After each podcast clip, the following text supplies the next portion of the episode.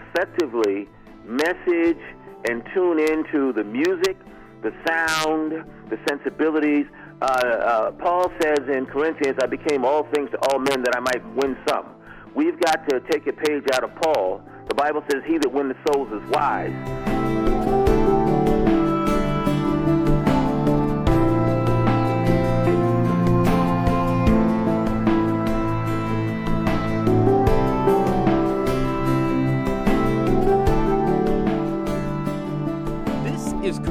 Connection on the Charisma Podcast Network.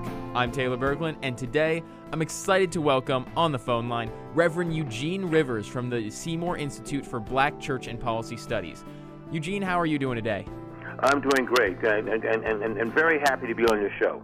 Well, we're Really very- appreciate it. We're very happy to have you today, and I think that you've got a really interesting organization. Can you explain for listeners who may not be familiar what it is that you do at the Seymour Institute for Black Church and Policy Studies?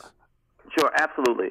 Uh, the Seymour Institute for Black Church and Policy Studies is the leading research and educational think tank devoted to advancing critical ideas for the black church uh, from a philosophical and policy perspective. It was uh, founded uh, by myself and a uh, Christian student group at Harvard University in the mid 80s, and we have over the years uh, been working to heighten the visibility of the black church around public policy issues that affect the entire country. Okay, great. So then, practically, what does that look like? What are some of the issues that you guys are really passionate about? Uh, we are, in particular, extremely passionate around the issue of religious freedom for the churches. Uh, to some extent, over the last 20 years, there's been sort of an erosion of uh, recognition and due respect to the faith communities that we would be free to practice our faith. And uh, put concisely, for the black churches in particular, uh, we want to educate the black churches to understand that religious freedom is absolutely essential because we must be free to defend the interests of the poor that we serve.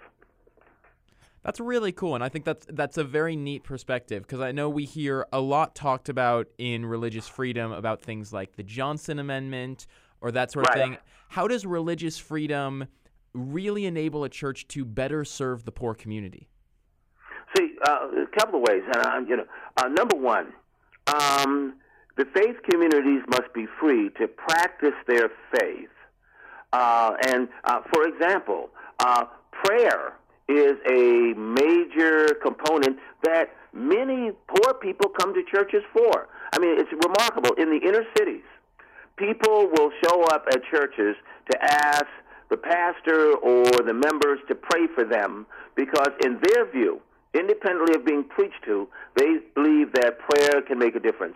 Also, yeah, yeah, uh, one of the ways that um, uh, uh, churches and religious freedom affects the poor is that you have countless numbers of people who volunteer to work in soup kitchens, uh, food pantries, uh, and, and, and such services. Well, it is our belief in God and our commitment to do our faith which gives us the capacity and the resources to feed the poor, to serve the poor, and to advocate effectively for the poor. So then, under the new presidential administration, in the age of Trump, so to speak, what does Yes. that mean and signal moving forward for the issue of religious freedom?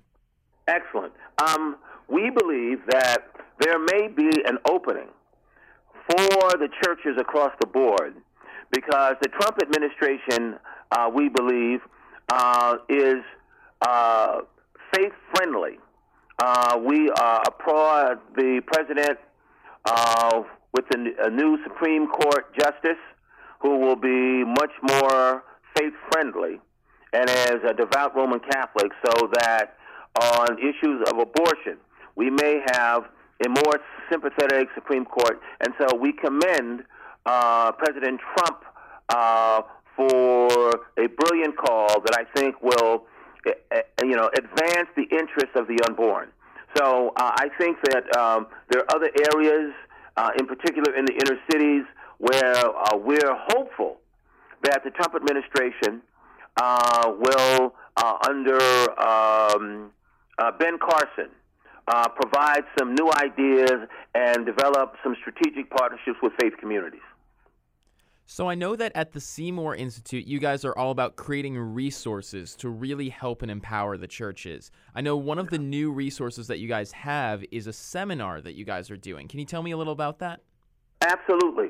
On um, at Princeton Theological Seminary, right, July 26th to the 28th, uh, the Seymour Institute is hosting a uh, Black Church Alert uh, a, a, a, seminar on the black church and re- religious freedom in the age of Trump.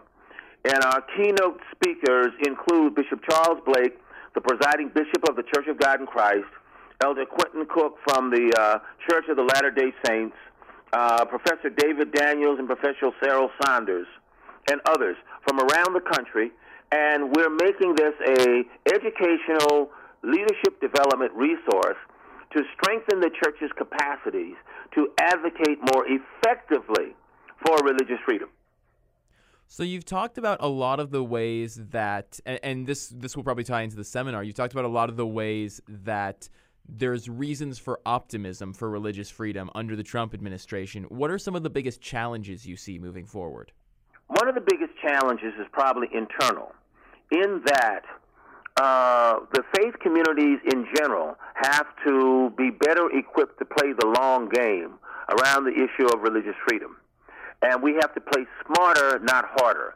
And so I think that internally, moving forward, for example, uh, we've got to develop some uh, excellent messaging uh, strategies. For example, um, one of the most important advocates for religious freedom is uh, the historical figure of uh, Dr. Martin Luther King. And I think that part of our messaging uh, is, uh, could be assisted by lifting up the key themes around religious freedom that are associated with Martin Luther King. And so um, I, we've got to improve on our messaging. I think that one of the opportunities that presents itself is that next year will be the 50th anniversary of the assassination of Martin Luther King, and the conservative and religious faith communities have to seize this opportunity to do some really exciting things. So, you were talking about messaging when it comes to getting out the idea of religious freedom. Do you see millennials being excited about the issue of religious freedom, or is that an area that also needs more messaging work? Uh, excellent question. Now, boy, you're on your A game, guy. Listen, Thank you very much. One of the most, one of the greatest challenges and opportunities for the churches is to get out front on the issue of religious freedom because millennials are not as engaged as they could be. Now, part of that is that the church has done a poor job of messaging. And as one friend put it, see, uh, the church is uh, sort of like God, right? We've got a great case, just poor lawyers, right? You know, and so we've got to more effectively message and tune into the music, the sound, the sensibilities. Uh, uh, Paul says in Corinthians, I became all things to all men that I might win some. We've got to take a page out of Paul. The Bible says, He that wins the souls is wise. And so we've got to be never rude, always shrewd in our communications to captivate the imagination of the millennials. And if we're able to do that effectively and to, to really message religious freedom uh, in, in an appealing, positive way to all generations, how do you think that could transform America? I think that the future of America is strengthened and ensured because we are able to plant seeds of faith and hope in the hearts and minds of a rising generation. You see, I mean, there's this great opportunity for us to reshape the direction of the future by effectively ministering to the needs of young people all across the world, actually. Fantastic. And then on a on a broader scale, then um, for you, especially being plugged into the the Black church and the African American community, what what is your vision for that community moving forward? Moving forward, uh, it is my view that we are entering what I call a post secular phase.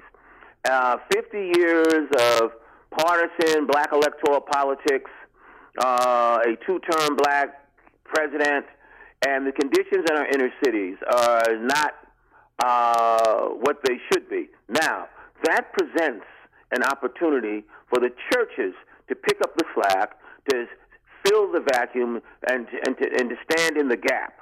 So I'm excited because there's a challenge and an opportunity to, to, to advance the case of the good news of the kingdom for a younger generation and, uh, and, and for the church to step in, as it did with Martin Luther King, to fill the gap in the inner cities.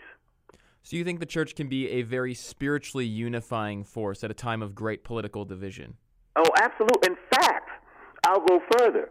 The church of Jesus Christ, the body of Christ, red, brown, black, white, purple, the church of Jesus Christ is ultimately the only community that can be work to bring the country together and to reduce and heal many of the divisions that exist.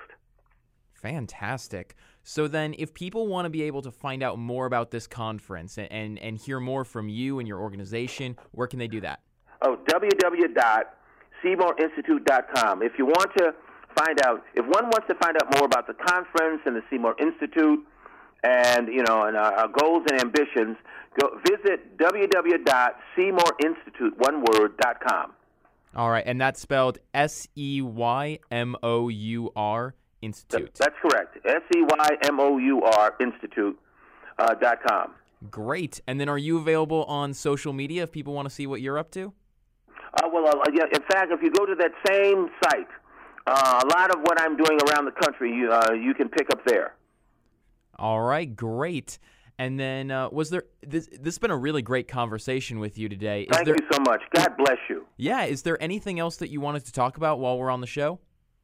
Um, you know, I w- we, we look forward to seeing uh, uh, uh, uh folks that are listening uh, on July 26th, 28th at Princeton Theological Seminary, where Bishop Blake's gonna he's gonna burn the house down with a anointed, spirit-filled message about religious freedom. Amen. All right. Well, one thing we like to do on Charisma Connection to uh, finish up the show is we like to ask our guests to, if they wouldn't mind closing us out with prayer. Do you mind? Amen. Amen. Amen. Father God, in the mighty name of Jesus, we thank you and praise you for the privilege to serve, the privilege to teach. God, we just ask a blessing, you know, on, on uh, the Charisma family and we ask a special blessing on Bishop Blake and the Seymour Institute that God, everything that we do will be to your glory, in your glory alone. In Jesus' mighty name we pray. Amen and amen. Amen. You've been listening to Reverend Eugene Rivers on Charisma Connection here on the Charisma Podcast Network. I'm Taylor Berglund, and thanks for joining us. This has been a production of the Charisma Podcast Network. Steve and Joy Strang are the founders and owners of CPN.